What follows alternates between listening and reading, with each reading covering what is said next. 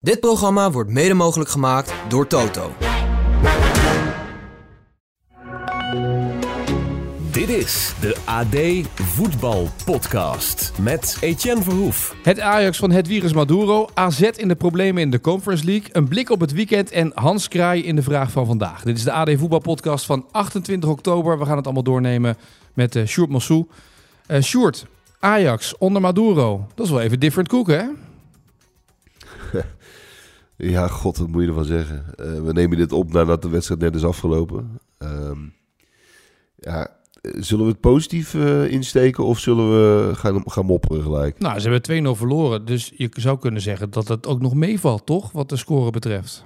Ik denk dat ze vooraf hiervoor getekend hadden. Ja. Dat denk ik zeker. Ehm, je kunt ook, nou laten we positief beginnen. Je kunt zeggen dat er in ieder geval een plan was. Ja. Een duidelijk plan, een herkenbaar plan in ieder geval dat was wel een heel eenvoudig plan. Hè? In de zin dat, dat is ook het, eigenlijk het makkelijkste wat je kunt doen. Uh, de boel dichtbouwen en, uh, en, en de ruimtes klein houden. Dat, dat kan iedere uh, trainer en iedere club kan dat bedenken. Zeker tegen een betere tegenstander als Brighton. Dus dat is niet heel revolutionair.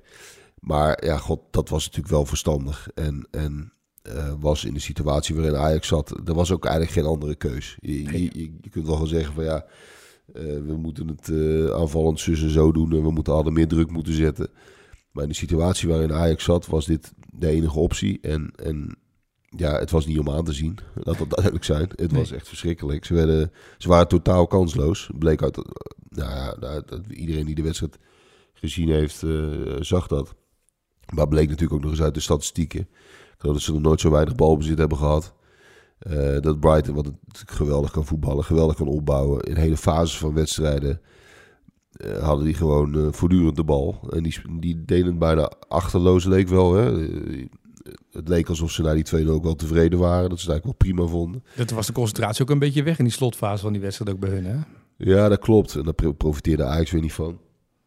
Maar er was ook een fase tussen de 80ste en de 84ste minuut volgens mij dat Brighton gewoon alleen maar de bal had. Ja. Echt ongekend. Als, daar, als dat een doelpunt opgeleverd had, dan was het denk ik een wereldrecord geweest. Want dan waren er, ik heb ze niet geteld, maar dan waren bij wijze van spreken 250 passes aan vooraf gegaan. Ja. Um, maar goed, ja, kijk, ik snapte Maduro best. En ik denk dat er niet zo veel andere smaken waren.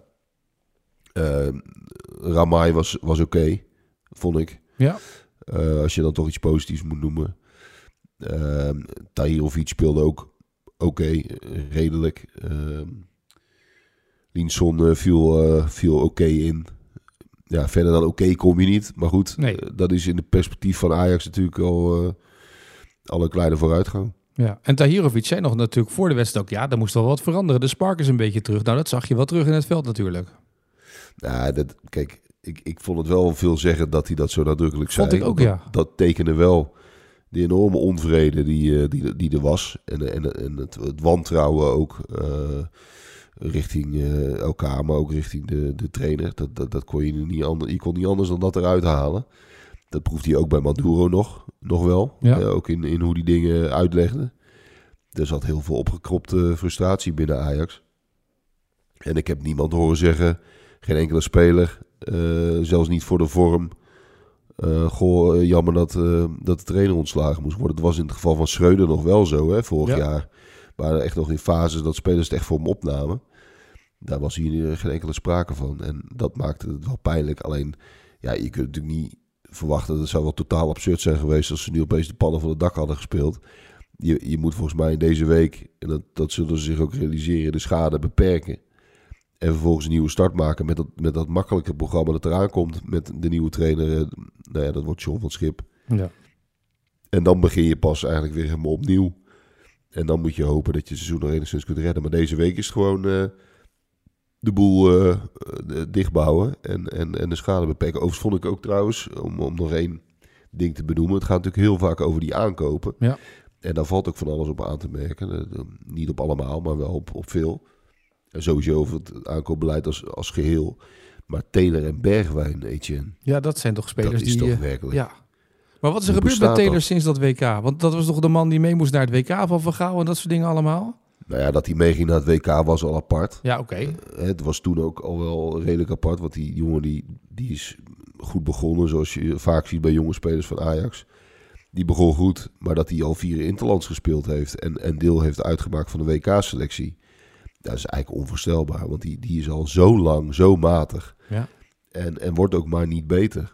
En uh, ook in zo'n wedstrijd waarin die ja, niet kan zeggen dat de ruimtes nou te groot zijn. Want, want dat was voor het eerst eigenlijk dit seizoen ongeveer. Uh, of in ieder geval in de laatste weken was dat, was dat nou redelijk in orde. Ja, die speelde ook weer zo, zo matig. En Bergwijn.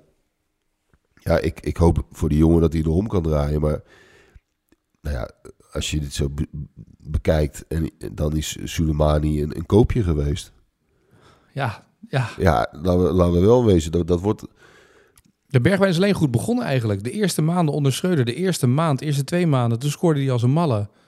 En daarna is het langzamerhand bergafwaarts gegaan. Ja, toen werd ook zelfs nog geopperd dat hij eigenlijk te goed was voor de eredivisie Ja. in die eerste weken. Maar het is onvoorstelbaar hoe die is weggezakt. En, en voor een speler van 30 miljoen record aankoop. Ja, dat is wel echt heel erg pijnlijk. En ook al heel erg lang. Ehm, kijk, dat, dat hij geen aanvoerder moet zijn, daar, dat is, daar is iedereen het over eens. Helemaal in het begin, toen die aanvoerder werd gemaakt, dacht ik van nou, dat is misschien wel een slim psychologisch trucje om die jongen te motiveren. Was ook de kop voor boven de podcast hè, bij ons. Ja, ja, ja. Ik dacht, ik, ik vlieg het een beetje eh, positief aan. Ja. Iedereen vond het natuurlijk raar. En dat- dat- was het natuurlijk ook. Maar, maar wellicht was het, nou ja, was het een soort eh, hoop ehm, dat, hij, dat het kwartje zou gaan vallen bij hem. Dat hij die verantwoordelijkheid zou gaan voelen. Maar het tegenovergestelde is waar. Het is alleen maar een last geworden. Ja. Het is een zak aardappel, aardappel op zijn rug eigenlijk. En ik vond Soetalo ook niet geweldig. Maar die, dat is misschien dan nog een logischer aanvoerder dan, eh, dan Bergwijn is. Ja, het beste wat Van het Schip kan doen is die band bij Bergwijn afnemen en zeggen, joh, weet je, ga jij lekker voetballen? Eh, ik ga je van een last verlossen. Nou, dat lijkt me ongeveer de eerste maatregel die, die je moet nemen. Ja, Dat kan bijna niet anders. precies. Eh, want eh, je begon positief en dat, het was ook, maar het was ook wel weer schrikbarend hoe Ajax af en toe voor de dag kwam, ondanks alles, hè? Ja, nee, zeker. Eh, het, het is af en toe, het is gewoon niet om aan te zien. Nee. maar ja, van de andere kant, ja, tegen, langs welke lat moet je dit Ajax nou leggen? Moet je, je kunt zeggen, dit had niets met Ajax voetbal te maken. Nee, dat is een feit. Eh, maar je kunt het natuurlijk ook niet loszien van die 17e plaats eh, in de eredivisie. En al acht wedstrijden niet gewonnen. En als je het langs die lat legt, dan is het een nou, minimale voldoende. Ja. zoom je wat verder uit hè, en kom je bij wijze van spreken uit het jaar 2021. Word jij eh, via de teletijdmachine van eh, professor Barabbas word jij, naar deze wedstrijd ge- gecatapulteerd. Dat, dan weet je niet wat je ziet. En dan denk je, dit is het slechtste Ajax dat ik ooit in mijn leven gezien heb. ja. Ja, dus ja, die kunt op allebei de manieren zien. En ik denk dat ze bij Ajax vooral het positieve willen benadrukken. Dat ze denken van, goh, eh, we moeten doorbijten door deze week. En dan zien we daarna wel weer verder. ja. Ehm, hoe zouden ze bij AZ terugblikken op die wedstrijd met eh, Aston Villa? Of zeg je Aston Villa? Wat zeg je eigenlijk? Ehm, Aston Villa. Ja, dat wou ik zeggen. Ik hoorde het iedereen Aston Villa zeggen, maar Aston Villa. Maar hoe zouden ze bij AZ terugkijken op die wedstrijd? Ja, ook, ook wel pijnlijk. Ja, En, en dat is ook een hele goede tegenstander. Ehm, maar je hoopt in een thuiswedstrijd dat je daar wat, wel iets meer partijen kunt bieden. En het is voor AZ, die de afgelopen jaar natuurlijk hartstikke goed gedaan hebben in Europa, is dit, is dit een, begint het een beetje een pijnlijk seizoen te worden zo. De coëfficiënten eh, boys van, Ja. eh, uit, uit Alkmaar, die geven even, niet- even niet thuis. En het wordt heel moeilijk om... eh, het wordt inmiddels al heel moeilijk om die Conference League überhaupt door te komen, die pool. ja Lega Warschau en Aston Villa allebei zes punten. Eh Mostar drie punten, dankzij AZ. En AZ staat onderaan ook met drie punten. Eh, dus dat wordt nog een flinke uitdaging. Ja, dat is echt wel heel teleurstellend. Want het is echt, eh, ja, voor AZ zou het een goed niveau moeten zijn, normaal gesproken, om, om echt wel wat punten te halen. Is ook wel gebleken in de afgelopen jaren. Ja. Nee, dan is dit heel pijnlijk. En het is geen schande hoor dat je van die ploeg verliest natuurlijk, hè. Nee, Maar het ging wel, eh, het ging wel heel makkelijk. Het verschil was ontzettend groot. En je ziet in die Europese wedstrijden, volgens mij hebben we het gisteren ook nog over gehad. Je ziet het ook echt heel erg de staat van de eredivisie erin terug. Het is toch onvoorstelbaar wat een niveauverschil tussen Feyenoord en, en, en daarachter PSV eh, ten opzichte van de rest. ja.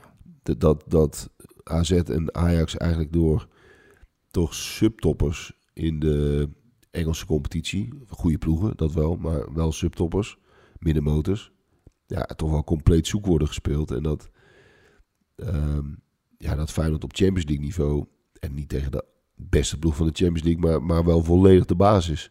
Ja. Dat is echt een gigantisch verschil. Niet normaal. Pascal Jansen zei voor de wedstrijd van AZ, zei hij ja, eh, een aantal jongens die vorig jaar al Conference League heeft gespeeld, nou ja, die hebben de ervaring van Toedal, die hebben ervaring met, met West Ham. Dus ik verwacht dat die eh, die ervaring hebben het stapje kunnen zetten.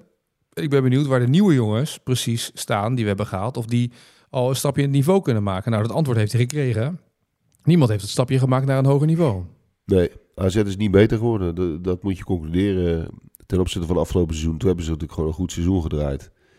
Nou, dit team, eh, meestal slaagt AZ er heel snel in om, om teams weer op hetzelfde niveau te krijgen. Ook als er wat jongens weggaan. Daar zijn ze, zijn ze voortreffelijk in bedreven.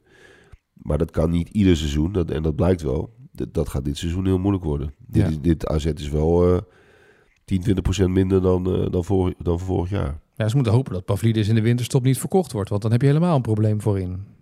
Nou ja, dat, dan gooi je het seizoen weg. Ja. Dus, dus dat is hetzelfde als bij Jiménez. Eh, in de winterstop moet je altijd je poot, poot stijf houden als je nog iets wil bereiken in een seizoen. En, en ook al bieden ze eh, een van de wereldbedrag, dan zeg je van, eh desnoods maak je alvast een deal voor, eh, voor na het seizoen. Maar de winterstop laat je alleen spelers gaan als je, als je hoofd in de strop hangt, financieel gezien. Maar als dat niet, niet het geval is, en dat is bij, bij AZ natuurlijk totaal niet aan de hand, dan zou, je, zou ze wel gek zijn als ze hem laten gaan, ja. Ja, nou heeft Jiménez zich bewezen in de Champions League. We hebben het gisteren over gehad in de podcast. Eh Pavlidis, bewijst hij zich nou op het Europese podium van de Conference League als spits? Die van waarde kan zijn voor een grotere club? Eh, nog niet helemaal, hè? Nee. Nee. Ja, dat, dat is een open deur eigenlijk. Maar ja, ik, ik, ik vind dat ook wel echt ander kaliber, hoor, eerlijk gezegd. Gimenez en Pavlidis. Pavlidis is echt een hartstikke goede spits voor de eredivisie. Ehm, niks op aan te merken. Maar daar, daar, staan geen, daar zitten geen scouts voor op de tribune van, uit, de, uit het hogere segment. En dat is bij Gimenez natuurlijk wel zo. Gimenez heeft, heeft wel echt... Dat heeft hij ook, ook laten zien in de, bij zijn Champions League debuut natuurlijk, notabene. Ja, die heeft wel echt iets speciaals. Die, die heeft de kwaliteit om ook op topniveau eh, uit het niets een goal te maken. Ja, dat, dat hebben heel weinig spitsen. En dat, dat is voor Pavlidis eh, echt nog wel een brug te ver. Ja. AZ eh, gaat het dus moeilijk krijgen om eh, door te gaan in Europa. Dat mogen duidelijk zijn. Die donderdagavond kan zomaar voorbij zijn met Nederlandse ploegen. Hè? Als ik bedoel, nou, misschien PSV nog, dat die naar de donderdagavond gaan schuiven vanuit de Champions League.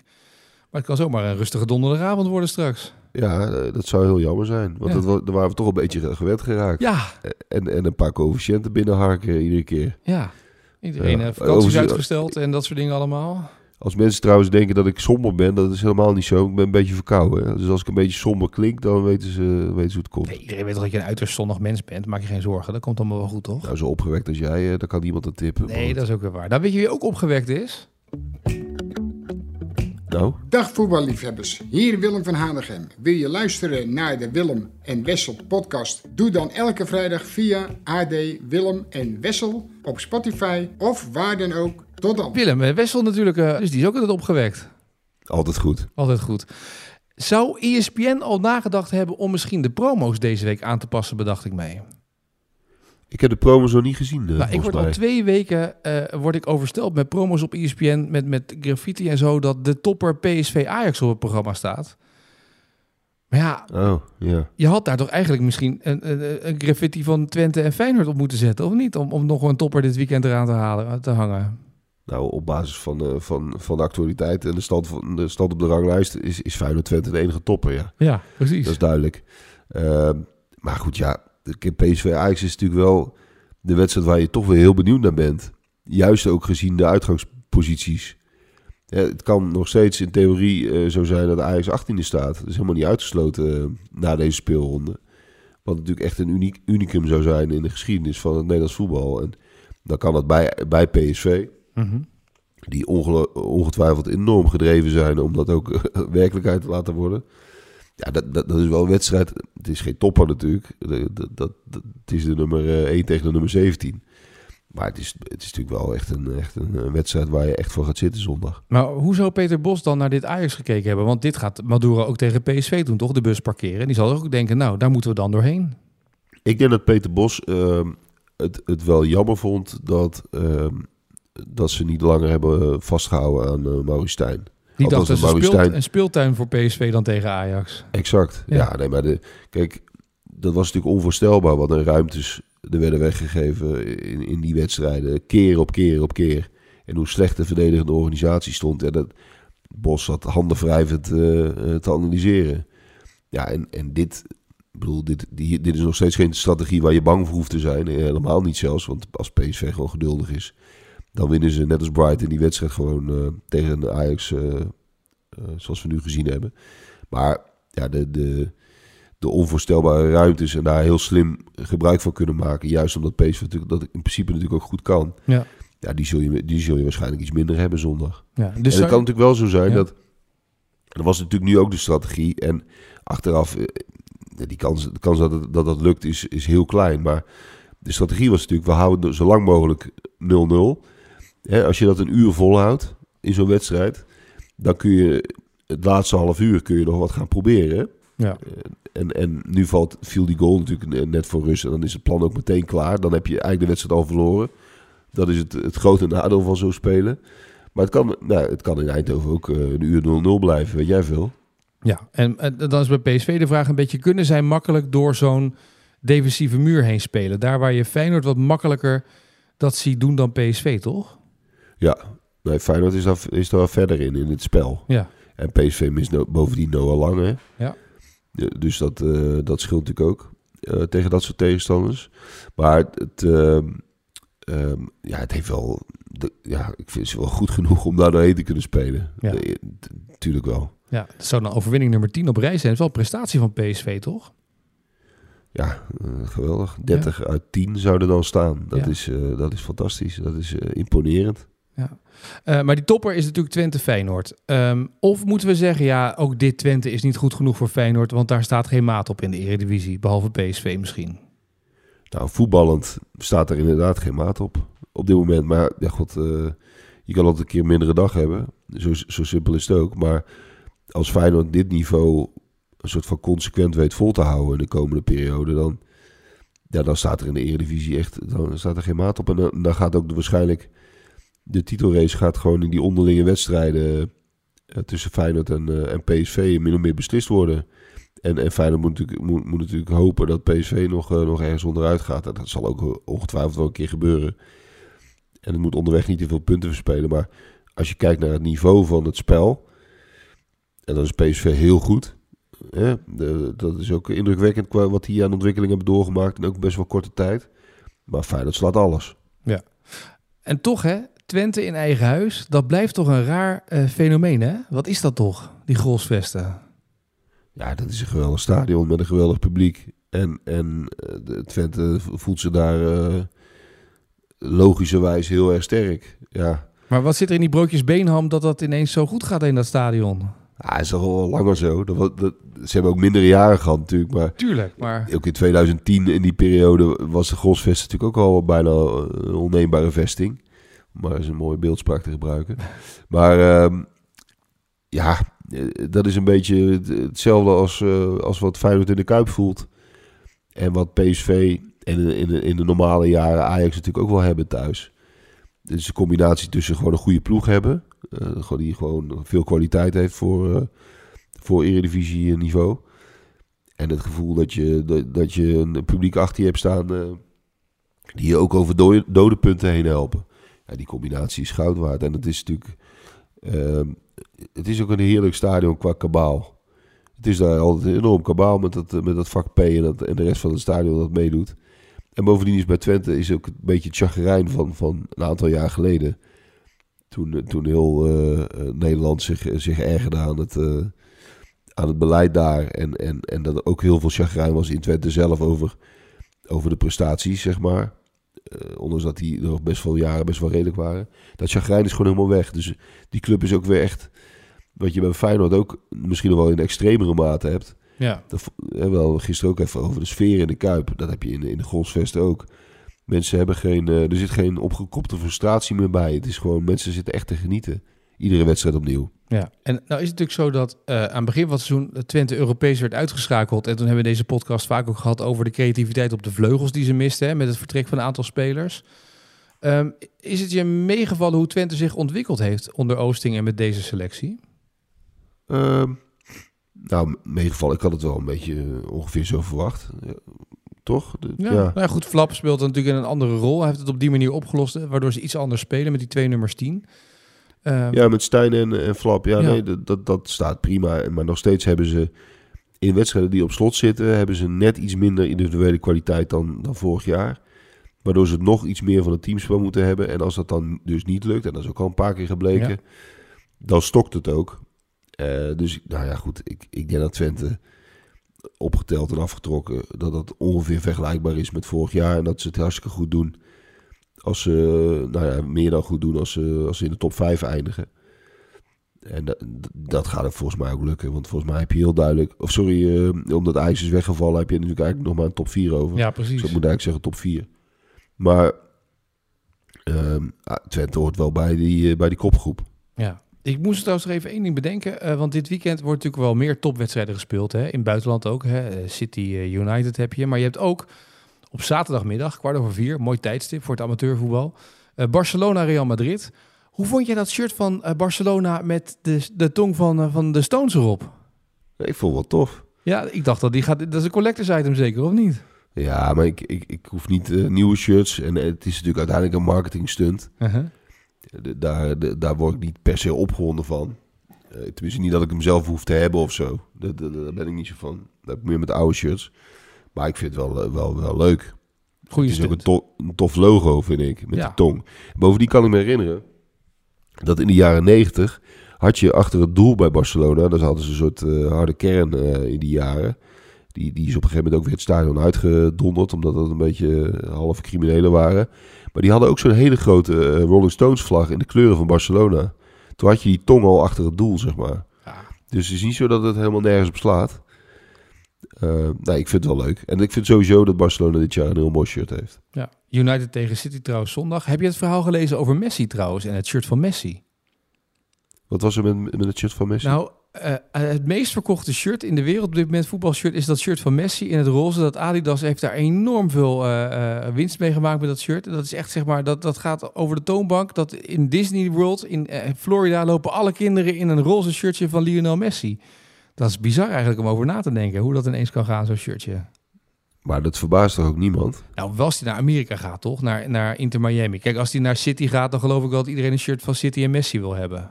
Ja, en tegelijkertijd, dit, dit eh, Inter Miami project is natuurlijk zo'n enorme grote commerciële media deal. Ja. Met, in, met, een, bijna, met een media impact die zo geladen al is op voorhand.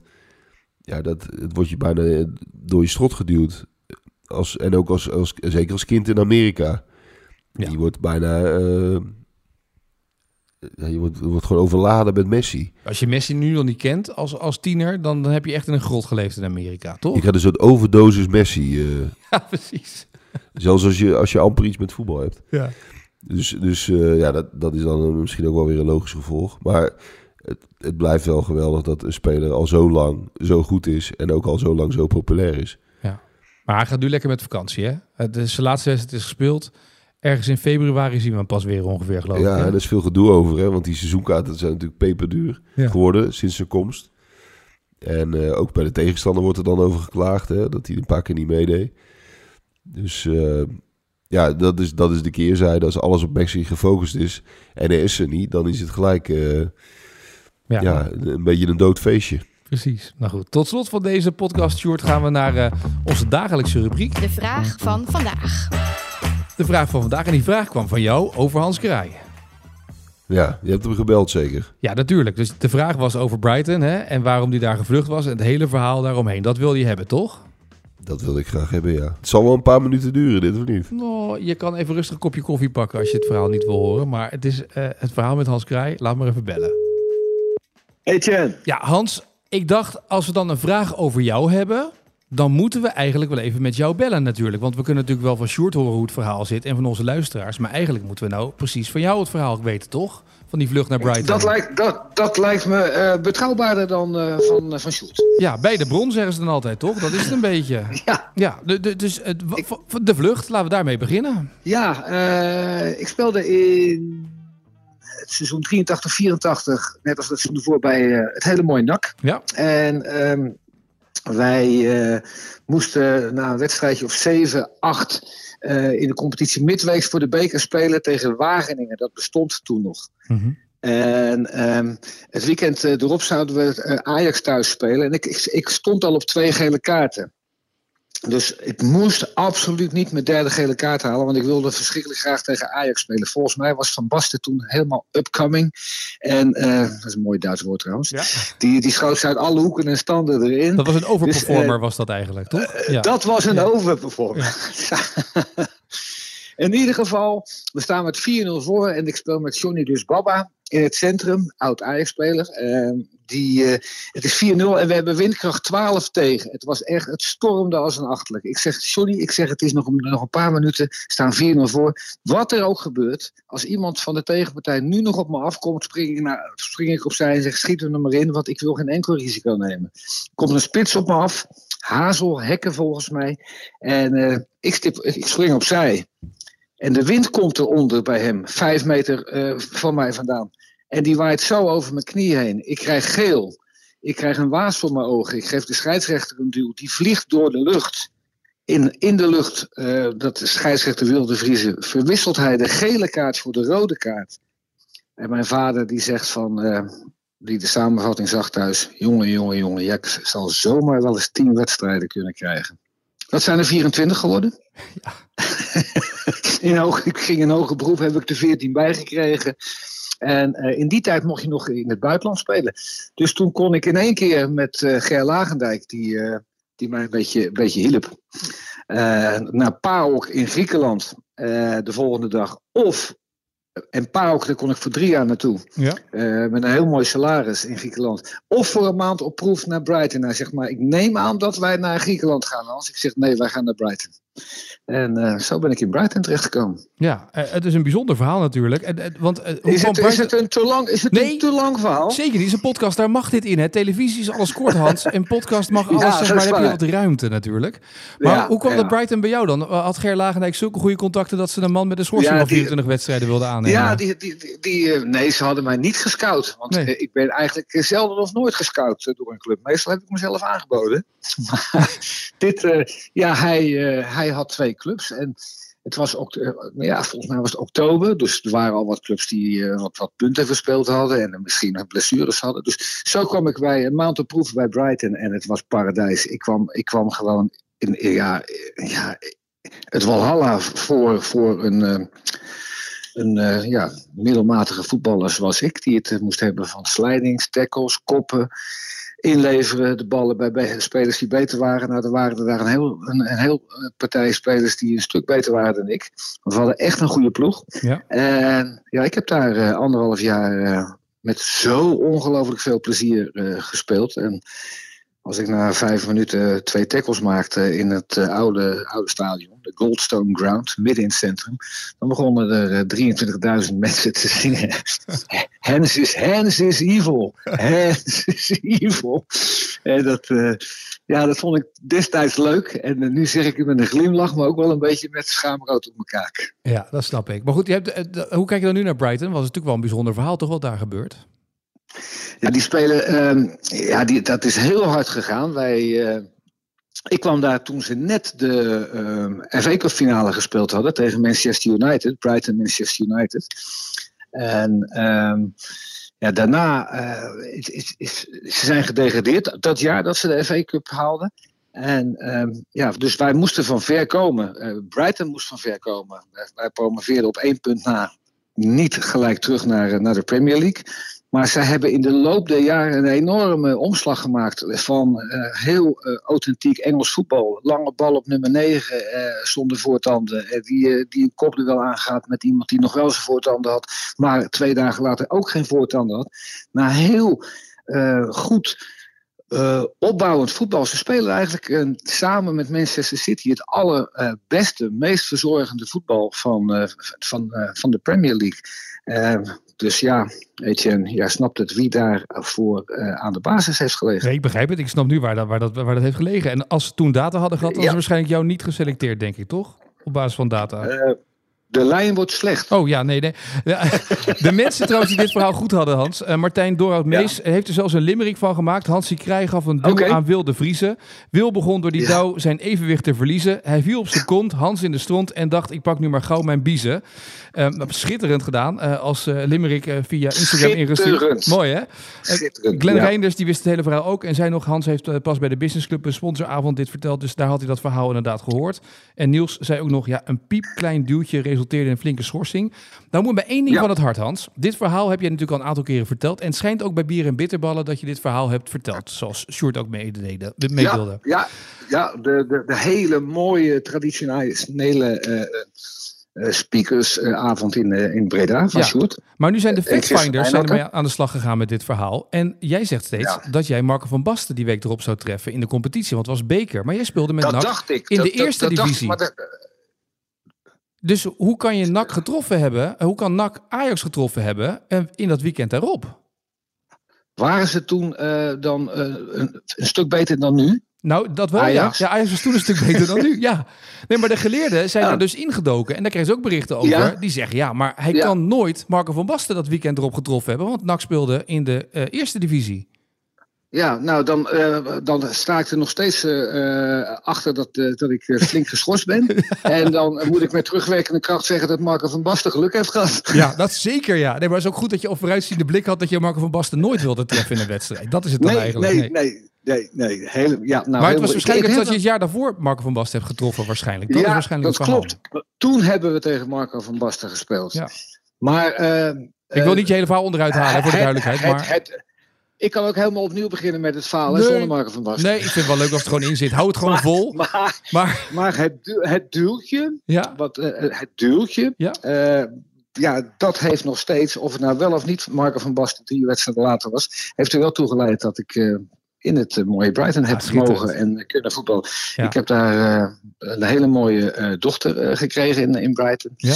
Die woont momenteel in Wales, Mel. Ik ben ge- getrouwd met, daar in Brighton met een, een mooie vrouw, een hele lieve vrouw en een hele lieve moeder van, van, van mijn dochter. is mooi dat Brighton ik eigenlijk een mooie, ja, mooie plek in je leven heeft eigenlijk. Ja, de- Brighton is echt wel de, ja, misschien wel de ultieme plek in mijn leven. Mooi. Hans, dankjewel dat je dit even wilde delen in de voetbalpodcast met ons. Eh, dank voor het mooie verhaal. En eh, joh, hou gewoon Marco van Basten vol. Niemand die het voor de rest weet. Er luistert niemand naar deze podcast. Mijn, mijn vrouw zegt net dat Marco van Basten heeft gebeld. Ja. En eh, dat hij erg blij is met het onderzoek van, eh, van jullie luisteraars. Hans, dankjewel. Ik wens je een hele fijne dag. Hè? Sophie, doe Marco de groeten. ja, de groeten terug. Hey, dankjewel Hans. Etienne. Dat was het hele verhaal kraai. Dus bij deze ook rechtgezet. Eh, Dus eh, we moeten Van Basten een beetje in ere houden voor de duidelijkheid. Voor hem. Maar hij weet nu ook dat hij dus niet meer eh, Van Basten de, die wedstrijd erop zou treffen. Ja, heel, heel scherp. Ja. Met dank, met dank aan alle mensen die dat wisten, zeg maar. Ehm, en daarmee hebben we ook alles eh, behandeld. Heb jij nog een leuke vraag voor de maandag? Waar we een heel weekend Tuur- over kunnen, kunnen denken? Tuurlijk, het is, het is United tegen City. Ja. Ik ga er nog heen eh, trouwens, eh, om even te kijken of Den Haag eh, dat, dat overleeft. Dus daar kunnen we volgende week nog wel even over, over babbelen. Mooi. Ehm, maar laten we daar die, die, die, vraag op, op richten. Heel goed. Ja, een van, de, een van de meest bijzondere transfers natuurlijk in de geschiedenis van de Manchester Derby. was natuurlijk die van, van Tevez, Carlos Tevez. Die van, van United naar City ging met die geweldige eh billboard eh, reclame of campagne. eh, Welcome to Manchester. dat, dat City toen geïntroduceerd. Prachtig was dat. Dus die vraag gaat over Tevez. Er is een geweldige film gemaakt, documentaire gemaakt over het leven van Carlos Tevez enorm populaire jongen in Argentinië. Vooral omdat hij uit een hele arme buurt komt. De vraag is eigenlijk tweeledig. Hoe heet die film? Ik zeg erbij, tevens een van zijn bijnamen. En eh, vraag 2. Waar komt die bijnaam vandaan? Waar slaat die bijnaam op? Dus hoe heet die serie? Dat is zijn bijnaam. Ja. En waar komt die bijnaam vandaan? Mocht je dat weten, laat het ons even weten via X met de hashtag AD Voetbalpodcast. Of laat het even weten via Instagram door mee een eh, berichtje te sturen. Dat ding je weer mee naar de eervolle vermelding, zoals we net al hadden eh, met, eh, met Hans Kraai. En dan eh, maandag het antwoord in deze AD Voetbalpodcast van Mikkel Schauka. En dan ben ik benieuwd of hij het weet. Denk het wel. Die kijkt al die voetbaldocu's. Hè? Die doet niks anders dan die voetbaldocu's kijken. Nee, precies. Die, die zou dat moeten weten. En ehm, mensen die, die nu zitten te luisteren en die nog wat tijd over hebben... Kijk op YouTube even dat filmpje van ehm, de terugkeer van Tevez bij Boca Juniors. In 2018 was het volgens mij. Mhm. Geweldig. Dat is een mooie tip om er even bij te zetten. Zal ik die even in de show notes erbij zetten? Mocht je, hoef je niet te zoeken, kan je gewoon klikken vanuit eh, de show notes. Leuk idee. Mooi. Bij deze zetten we die erbij. Eh, dat om er terug te kijken. Sjoerd, ik dank je wel. Ik wens je een mooi weekend. En eh, wij spreken elkaar volgende week weer. En eh, ik ben benieuwd hoe Erik ten Hag eh, United eh, City overleeft. Hoe hij dat ervaart. Zeker, ik ook. Dit programma werd mede mogelijk gemaakt door Toto.